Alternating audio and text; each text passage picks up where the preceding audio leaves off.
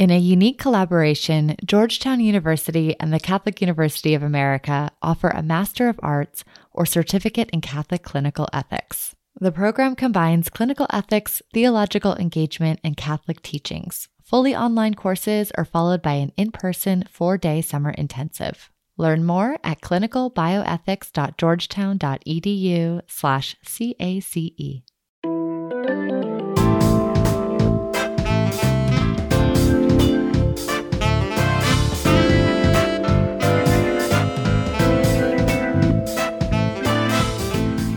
Welcome to the Gloria Purvis podcast, where we talk about the issues in the Catholic Church and in society that matter to you and to me, and I'm glad you're here to have that conversation with me. My guest today is Dr. Wes Ely. Dr. Ely is a professor of medicine at Vanderbilt University School of Medicine with subspecialty training in pulmonary and critical care medicine. Dr. Ely's research has focused on improving the care and outcomes of critically ill patients with ICU acquired brain disease.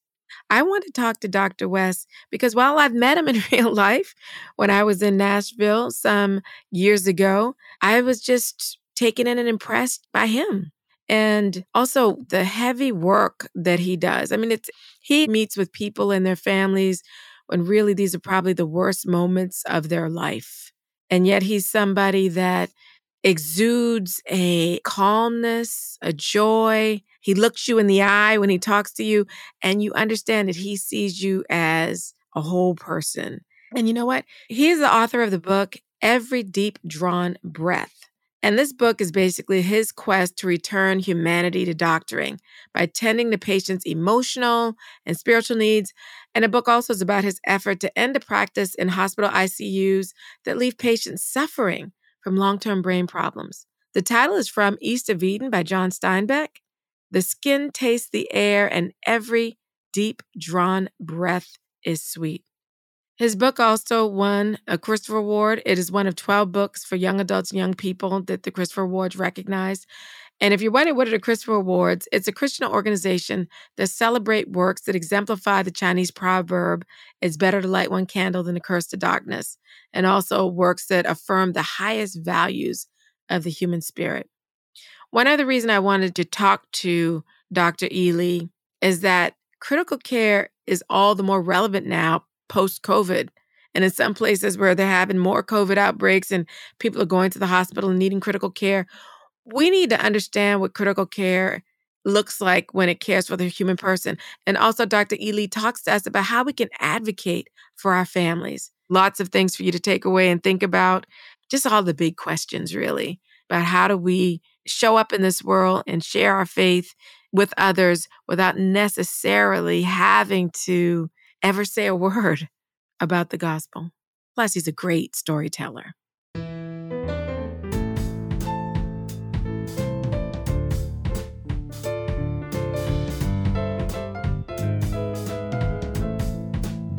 The Gloria Purvis podcast is a production of America Media, where real, honest conversations are happening on the most important issues at the intersection of the church and the world, and that's unique. You may not agree with everything we publish or even everything we talk about on this podcast, and that's okay. That's healthy. We need to listen to each other and be open to different ideas and perspectives. So if this podcast is meaningful to you, please support it by getting a digital subscription to America. Go to americamagazine.org slash subscribe and sign up today. The link is in the show notes. Stick around. My conversation with Dr. Wes Ely is up next.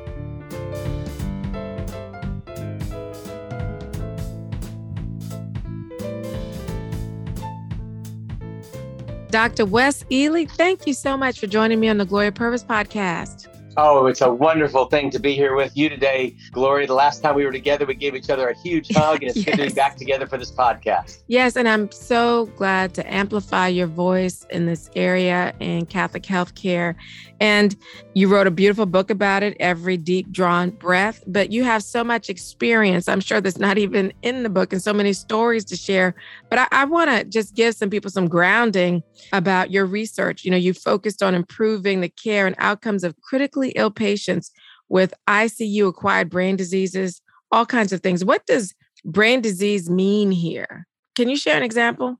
Sure, yeah, and and just for the listener, since they're just getting started with the podcast here, mm. I, I, think the book "Every Deep Drawn Breath" is really about people in life. I hope that you found that, mm-hmm. and you know, since it's narrative nonfiction, it's really the voices of these patients, yeah. their bravery, their stories, and I just recorded their stories. And every person in there is a real person, a real name. All the quotes are directly transcribed from things that they said. Mm. And uh, the type of brain disease that these people suffered from, and that every person listening to this will come into contact with somebody with this problem in their life, is that when we get sick and we go into a hospital, oftentimes, and people just don't know this, but we've worked to prove this scientifically over the past 20 years, people lose brain cells while they're sick. Mm. And so if you get a pneumonia or if you just get anything that, you know, dehydration, delirium, anything that lands you in a hospital setting, by the time you leave that hospital, you have gotten a circumstance where you have a, a very high risk, over 50% of having a decrement in how well your memory works, mm. how well your organizational skills work. And it can be thought of as like a rapidly acquired mild to moderate dementia in many oh. circumstances. Okay. Can we recover from that? I mean... Yeah, yeah. And we can recover from that. If you come in for like an elective minor surgery or something, then mm-hmm. usually most people like that don't get such a decrement, but they do in surgery. But if you come in for an illness that lands you in ICU, that'd be the greatest, you know, risk of this acquired brain dysfunction. And it really falls into a camp of, as I said, a mild to moderate decrement memory and the ability to do your job, remember people's names, mm-hmm. balance your bank account, that sort of thing. And then over the weeks and months that occur afterwards, we do lots of cognitive rehabilitation. We have people do, if hmm. they like word games, we do Scrabble. If they like numbers, we do Sudoku, things like ah. that that can really build your brain back. Because just think about if you had a cast on your arm for six weeks, your bicep muscle would atrophy to some degree. Yes, it would. Well, when you get sick, your brain goes through similar atrophy, but you can exercise your arm again and grow that muscle back. And you can mm-hmm. do the mm-hmm. same thing with your brain after you get out of an illness. You know what? I, now I know why my daddy did the New York Times crossword puzzle every day. He's like, right. I got to get my brain, you know, staying. And, that, and even when he was in his late 80s, he died in 2021, he was still with it brain wise. Now I'm realizing that crossword puzzle did something for him. You know, and there was a great study called the Nun Study where they followed these nuns who kept journals over many years. It was kind of a great contained way of tracking. And by their handwriting and by the interactions that they had over the years, they were able to show the slow cognitive decline of dementia. And what I'm saying is that we can have, in the natural circumstance, a slow cognitive decline, but there can also be a rapid acceleration of it when we get sick. And right. so think about your mom getting sick or your best friend getting sick. When they come out, we have to be there for them. You know, we want to be there to support them and to build them up and to and to also believe them so that when they're having trouble, we don't diss them and make them think that they're crazy because they look normal. Because right. they, they oftentimes get discarded and kind of silenced. And then that makes them scared because they think that they're like nobody believes their circumstances. So I know that one of the, because I'm thinking about when you go into the hospital and you're sick enough that they need to, I guess, medically induce a coma and they keep you under. I mean, that happened to my mom. And it was something different when she came out. You know, there was something different, but I'm trying to figure out, um, and maybe you can help us because you, this is right in your work. You talk about it in the book are there some things we need to that we should be considering with medically induced comas maybe that we haven't recognized and i think even more so with covid you know some people were put under with covid as a means of treatment but i'm not saying we shouldn't do it but you're the doctor here what are some things we need to understand as people that might have to care for uh, our loved ones that have come out of that situation sure so yeah, there's a lot in that what you just asked, but let's unpack it a little bit. Yeah. First off, the, for the listener, so I'm an ICU physician at Vanderbilt University, and I've been here for 25 years. That's in Nashville, Tennessee. And I also work at the VA hospital. And for 25 years, we've been doing research sponsored by the NIH and the VA. And so thousands and thousands of patients that we have studied published on and reported in, in, journals like the New England Journal of Medicine, JAMA, and Lancet. Mm-hmm. And what we learned was that if you get delirium, that is, if you get a place in your illness when you things aren't making sense, you you don't have to be hallucinating, but you could be, but you just can't pay attention. Your, your mm-hmm. brain is drifting. That's delirium during an illness. And in COVID, by the way, it came in spades. Mm. Um, delirium in pre-COVID for sick people would last on average three or four days. In COVID, it was lasting two or three weeks in Ooh. some patients, real bad. And and when you get really sick and land on life support, where it's where I care for you uh, on a ventilator or a dialysis machine, et cetera, this is the circumstance where we do use sedatives to put you into a coma to have you tolerate the life support. And what we have mm-hmm. done wrong, and what I talk about in every deep drawn breath, which I abbreviate EDDB, just the simpler way of saying the title, EDDB. And, and the title, by the way, comes from Steinbeck's East of Eden. There's a lot of literature and poetry in EDDB. I try to connect the patient's stories through the world of literature and poetry. But what I tell a story is that through the 1990s, early 2000s, medicine had thought it was okay to do this, to put people into this medically induced coma.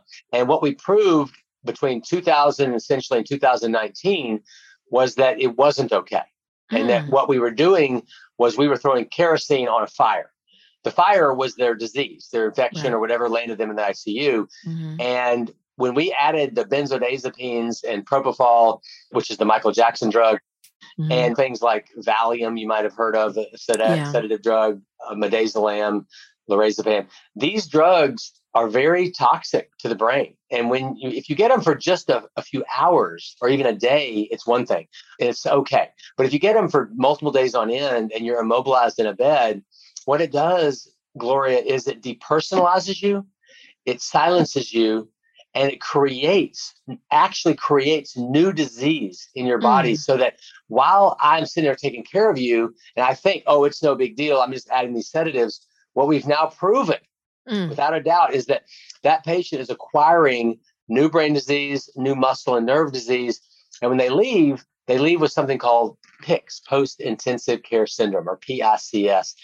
And that PICS is present in the majority of people after they leave critical illness circumstances, maybe 60, 70% of them actually. And what it's comprised of is, is four things acquired dementia, as I mm-hmm. mentioned earlier, but also PTSD, post traumatic stress disorder, depression, and then those are neck up problems. And then neck down, they have a muscle and nerve disease, which makes it difficult to walk upstairs or do your physical activity. And these things feed on one another. Mm. So part of the stories of these patients in EDDB is to bring this to light so that all of you can know what you and or your loved ones are going through because uncertainty is what drives us crazy. When at least we know what we're doing, what we're going through, then we can then we can handle it.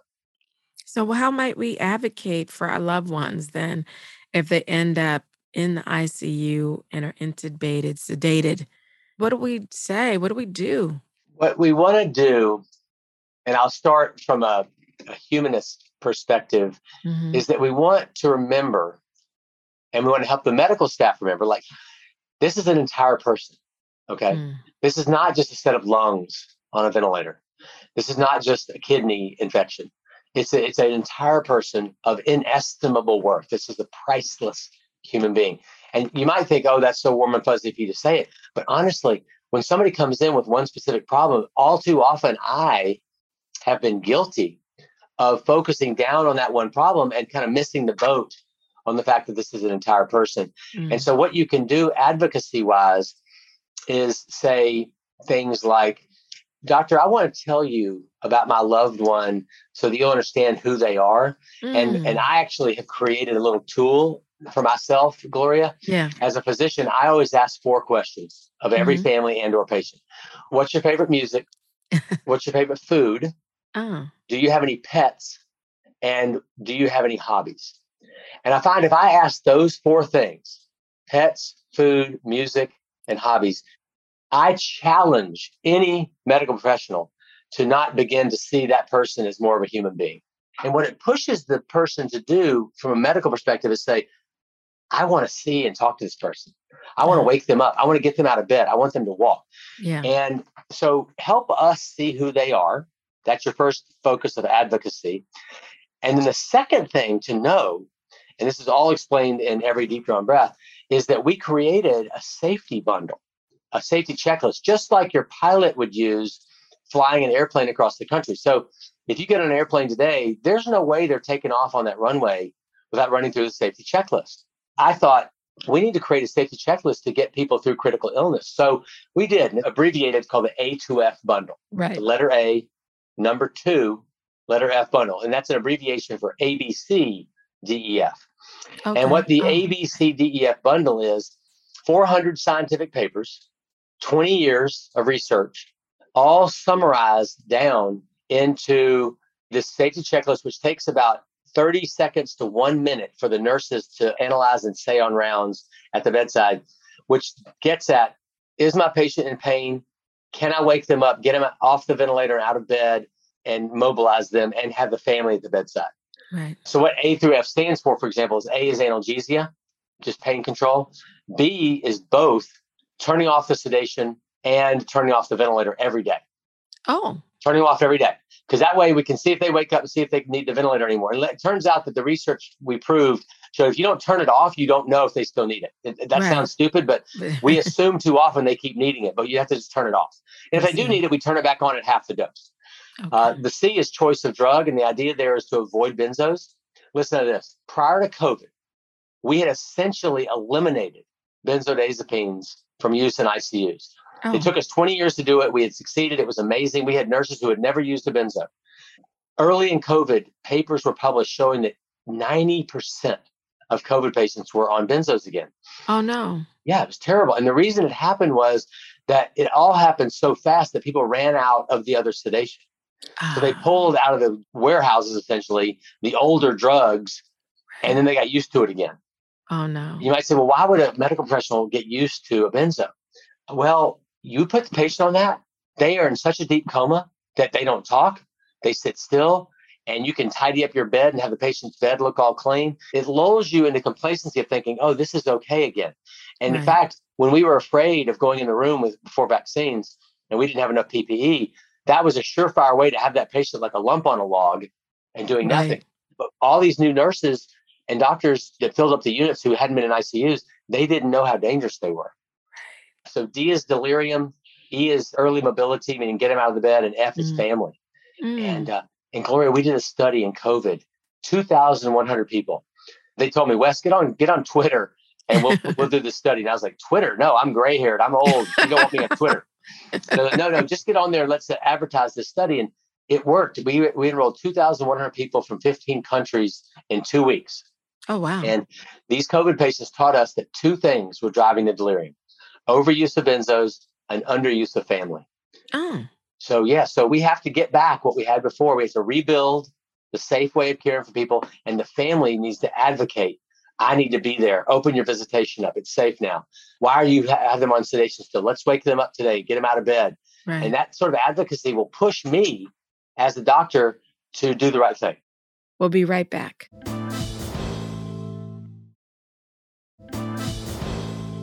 I guess when you focus on the whole person and you weave literature and poetry into the book, I imagine that shows that you have changed your approach to medicine, you know, from when you probably were an early doctor to now. I absolutely changed my approach. And I thought that science was enough. Mm. I thought that going to medical school and learning all the science and reading my medical journals would be enough for me to be a good doctor, but it's not. Mm. I mean, science is beautiful and I love it. And I believe in a higher power, God who created the beauty of how our bodies work. Yeah. And I am so faithful to that notion.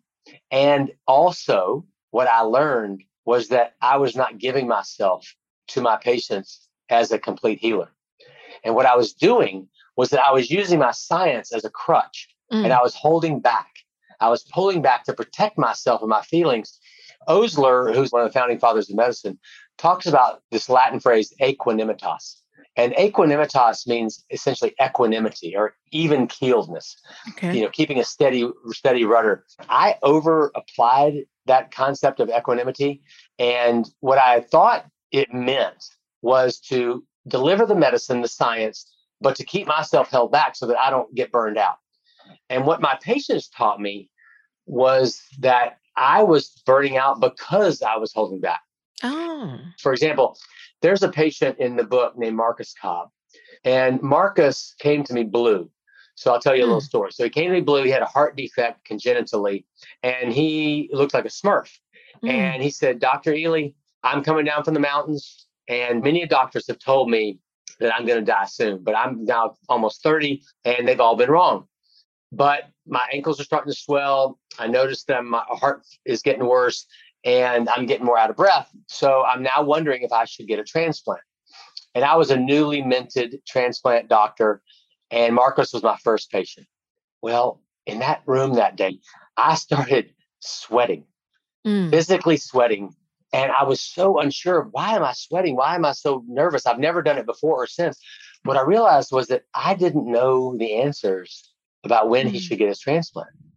And it made me uncomfortable to tell him I don't know. Mm. Now, that's kind of embarrassing for me to say now because I'm very comfortable now telling patients that I don't know. Mm-hmm. But I mm-hmm. was a young, non gray haired doctor at the time. and what ended up happening that day was that Marcus left. I told him, you know, adjust your medicines this way and that. And I moved from that hospital over to Vanderbilt Hospital. And a few years later, I walked into a room and opened the door, and there was Marcus and his wife, Danita. Mm-hmm. And I said to them, Why did you travel eight hours to come see me, the bumbling idiot doctor who sweated all over the room that day when I saw you those years ago. They said, because at the end of our meeting, you said you didn't know what the right answer was, even though we had seen your insecurity and your sweating. Mm-hmm. And we knew then that you were the doctor for us because you you became vulnerable to us. Mm. And that's the kind of person we want to be with. So I've failed more often than I've succeeded. But in this case, my failure became the success that upon which I based my relationship with Marcus. And he did go on to get his transplant, and he mm. did go on to parachute out of airplanes and have a, oh, an amazing wow. life. But that's my point: is that yes, I changed, but my patients changed me. Mm. Gloria, the patients taught me how to be a better healer. And one of those patients that you had, and I think the listeners will find this interesting, is you actually helped Maya Angelou. Yeah. Can you tell that story? Yeah, it was an amazing experience.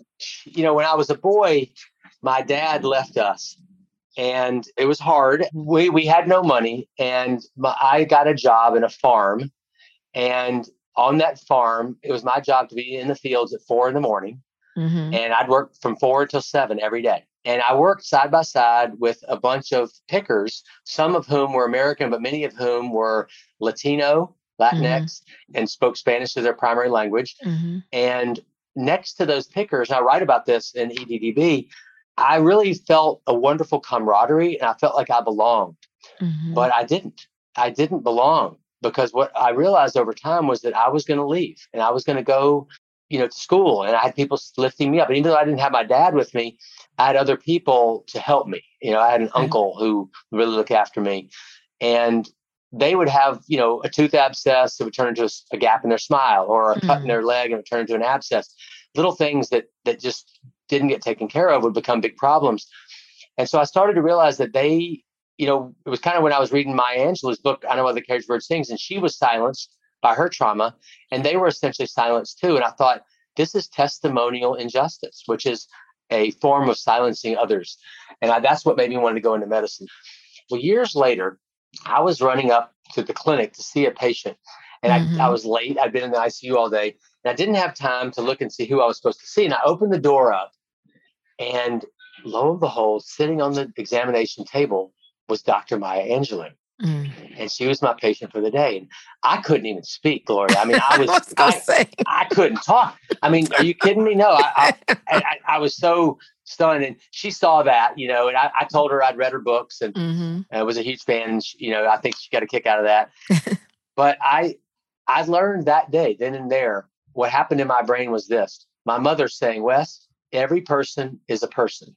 Put your left hand on their shoulder and hold their right hand with your right hand. Mm-hmm. And so I put my hand on her shoulder and I held her hand and I looked her in the eyes and I said, How can I help you? and what, what's going on that brings you to the doctor today? She was having some lung problems. I have permission to use her story. Yeah. I have permission to use everybody in the book, and they're all on the website. If you go to icudelirium.org for the readers, icudelirium.org, we have a photo gallery of all the people in the book, including Maya Angelou and my first patients and all the way, you know, Marcus Cobbs, et cetera. But anyway, Maya had a lung problem. She was trying to write a poem for Bill Clinton's inauguration. Yeah. Yeah. on the Pulse of Morning. And she was nervous because the only other poet who had ever read an inauguration was Robert Frost. Right. And Frost had had a problem. The wind messed up the poem that he was supposed to read that day. So he didn't have a copy. And he actually had to pivot and read a different poem that he had from memory because he couldn't read the one that was in his hand. Right. And so that day, uh, Maya didn't want any such trouble. So we right, got her right. we got her lungs in order. She did a beautiful job as everybody's mm-hmm. seen it before. What's really amazing about the whole experience is in closing is that later on as I was writing this book, I was able to communicate with her son Guy Johnson. And he's a poet himself and I asked him, What was it like to grow up with your mother? And he said, You know, I didn't deserve it, but I grew up in her light. Mm. And he mm. said, It's always been an experience that expanded me. Mm. And this is in the book. There's a thing in the book, and I'm not going to read it to you. I'm just going to tell you this. I said, Mr. Johnson, can you teach me something that she taught you, like something that's that you carry with you that nobody knows? He said, She said, Son, I write from the Black perspective, but I aim for the human heart. Mm. Wow, right? Yes, yeah. Incredible. I mean, she aims for the human heart. So this is now a mantra of mine. Every mm. when I'm in the hospital, every time I'm at the Walgreens, when I'm driving on the highway, I'm trying to aim for that human heart. And as a physician, I want to lift that person up and be present for them. And Maya helped me learn that. But you have this willingness to be vulnerable and humble with your patients are they teaching that in medical school now? Because like, well, how can you share this with medical students? Because this, I mean, they're, under a lot of pressure. You know, you know this, you know all this. You were a medical student once too. Yeah, they, they you know, the medical profession, whether you're a nurse, a pharmacist, a, a, doctor, it doesn't matter where your area is. Now, I don't want to leave anybody out. PAs, NPs, you know, hospital chaplains, we all have so much pressure to get more knowledge. And yet, we have to teach the students that that's only part of your formation. When we are going through discernment and vocational direction, we have to be taught that compassion, for example, compassion, uh, compassio, to suffer with. Yes. Part of our compassion has to be to dive down into the life and the chaos of our patient and find out who they are and be present with them during that suffering. And part of the mission of this book, Every Deep Drawn Breath, is to bring this message to medical schools and medical students mm-hmm. and and say, one of the things we want to do for our patients is to provide mercy. Yeah. And my working definition of mercy is the willingness to dive into the chaos of my patient's life and also provide lifting and healing. And so that latter part is really key, Gloria, because we, we have to realize that, you know, for years I dove into chaos just by putting people on ventilators and giving them antibiotics. And I was mm-hmm. diving in their chaos, but I wasn't necessarily providing lifting and healing lifting and healing comes when we look at the person in the eyes, hold their hand, and say, How may I serve you? Mm. I mean, that, that's that's humility too, because you know we often, you know, I think the way doctors are perceived and treated is, you know, king of the hill, top of the, and it's come in and have the doctor say, "How can I serve you?" Just really takes me back to the Lord saying, "You have to serve." And so I imagine that I mean, I know you're Catholic. Maybe our listeners, they should have picked up on it just based on how you're talking. But I imagine your faith helped shape this approach, help you make this approach. And, and let me just say this I would imagine has to help you carry the crosses of people suffering. Because I'm thinking about the anxiety that people are under when they have trouble breathing. I'm thinking of the fear. And a lot of people run away from that fear and suffering. But I'm wondering how your faith helped you to be able to bear this, really. Yeah, well, first of all, let me tell you another story if you don't mind. I was with a patient recently Mm-hmm. And she started crying. She was COVID patient. And in her suffering, she was short of breath. She was scared, as you just said. And she was suffering. She had a nasal cannula on, a high flow nasal cannula. She was headed for a ventilator. And she eventually did get put on a ventilator. Mm. And she said, Dr. Ely, can I tell you why I didn't get vaccinated? Now, we have plenty of patients up in the hospital who have been vaccinated on a ventilator too. So this is not just about people who didn't get vaccinated, but but let mm-hmm. me just mm-hmm. tell this story. And she said, first of all, let me tell you, can you, doctor, please tell my family to get vaccinated because I was wrong. And I said, I promise I will tell them. And I did. And they did get vaccinated. And then I knelt down and I held her hand. I looked in her eyes and she held my hand. She said, I didn't get vaccinated because the man on the TV said that they were trying to kill people like me. Mm. Wow. So this is a great degree of suffering from misinformation that she's going through. Yeah. Because that person was spouting something that wasn't true, first of all. And we have an immense amount of science and knowledge to tell us that that woman was suffering from misinformation. So her suffering made me want to come and serve her and lift her up. And so my response was this speaking of compassion, we can teach medical students that a simple 30 second compassionate statement can be taught to people that may not be innate for them, mm-hmm. such as the following Miss Smith, I see your suffering, and I don't know exactly how you're suffering because I'm not in your shoes. Mm-hmm. But I can tell you this I will not leave you. I will stay with you during this time. I am your physician. I'm going to be here with you, and I will keep asking you what matters to you. Mm-hmm. And I'm going to mm-hmm. keep asking you that question, and I'm going to keep trying to address what matters to you so that I can show you the love and the dignity that you deserve.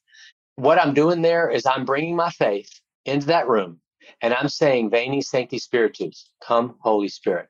Come, Holy Spirit, come into my mind, whisper in my ear, and help me put my needs aside so that I can dive into this person's life and be present as your hands and your eyes and bring the science as well as the personal touch. Oh, wow. That is incredible. That's beautiful.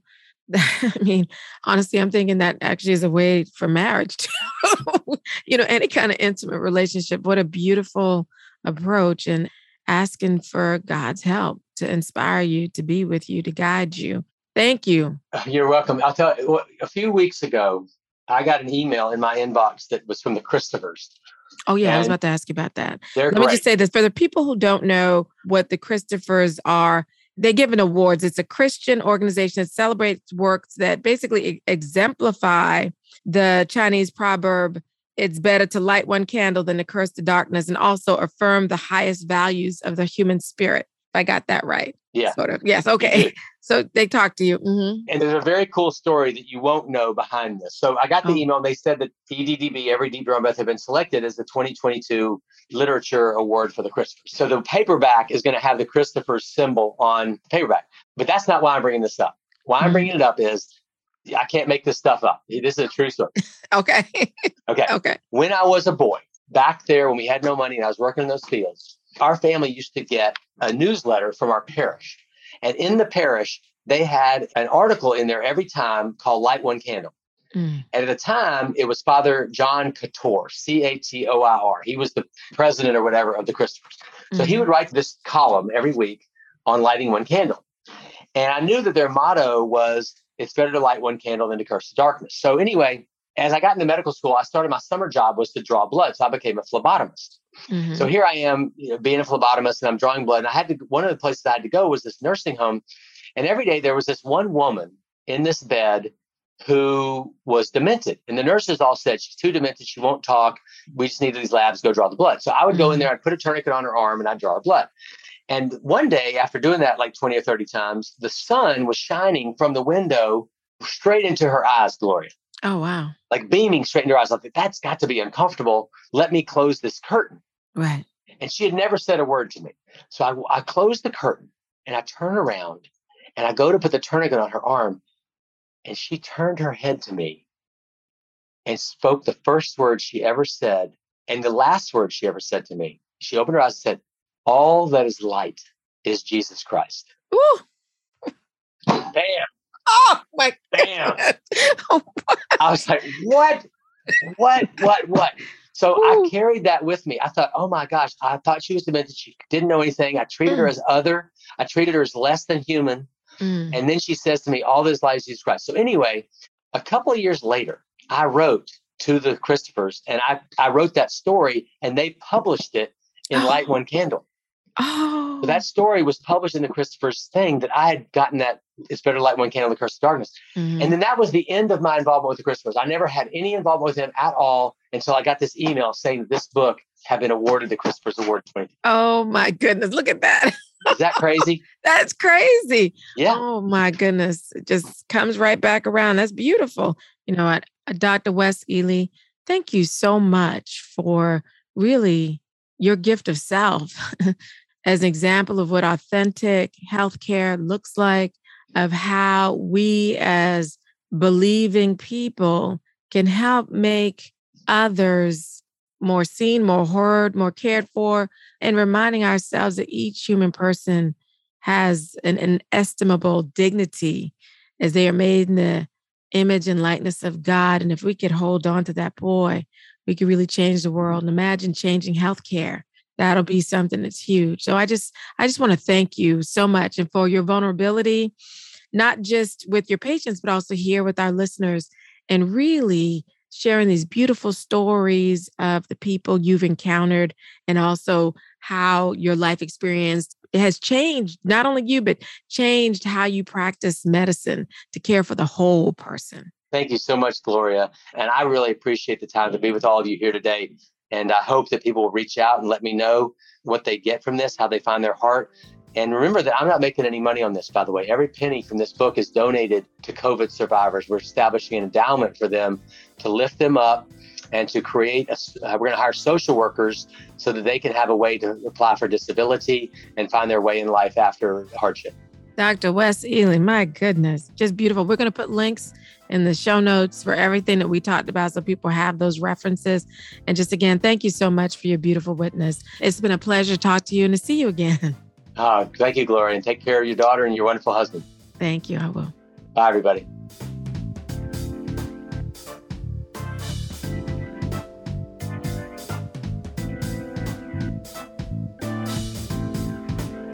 I'm so glad you're tuning into the Gloria Purvis podcast and journeying with me through these important and, well, sometimes challenging conversations. Please share this episode with a friend or family member or anyone you know that's interested in healthcare. I think it's an important conversation. And I'm also thinking of those high school students that are thinking of maybe going into medicine. They need to hear this conversation. So please share this episode with them. And be sure to subscribe to the Gloria Purvis podcast on your podcast app. And could you leave us a review? I'd really love to hear from you. And by the way, you can follow me on Twitter at Gloria underscore Purvis and on Instagram at I am Gloria Purvis. The Gloria Purvis podcast is a production of America Media. It's produced by Maggie Van Dorn and it's engineered by Frank Tucson. You can learn more about America Media at americamagazine.org. See you next time.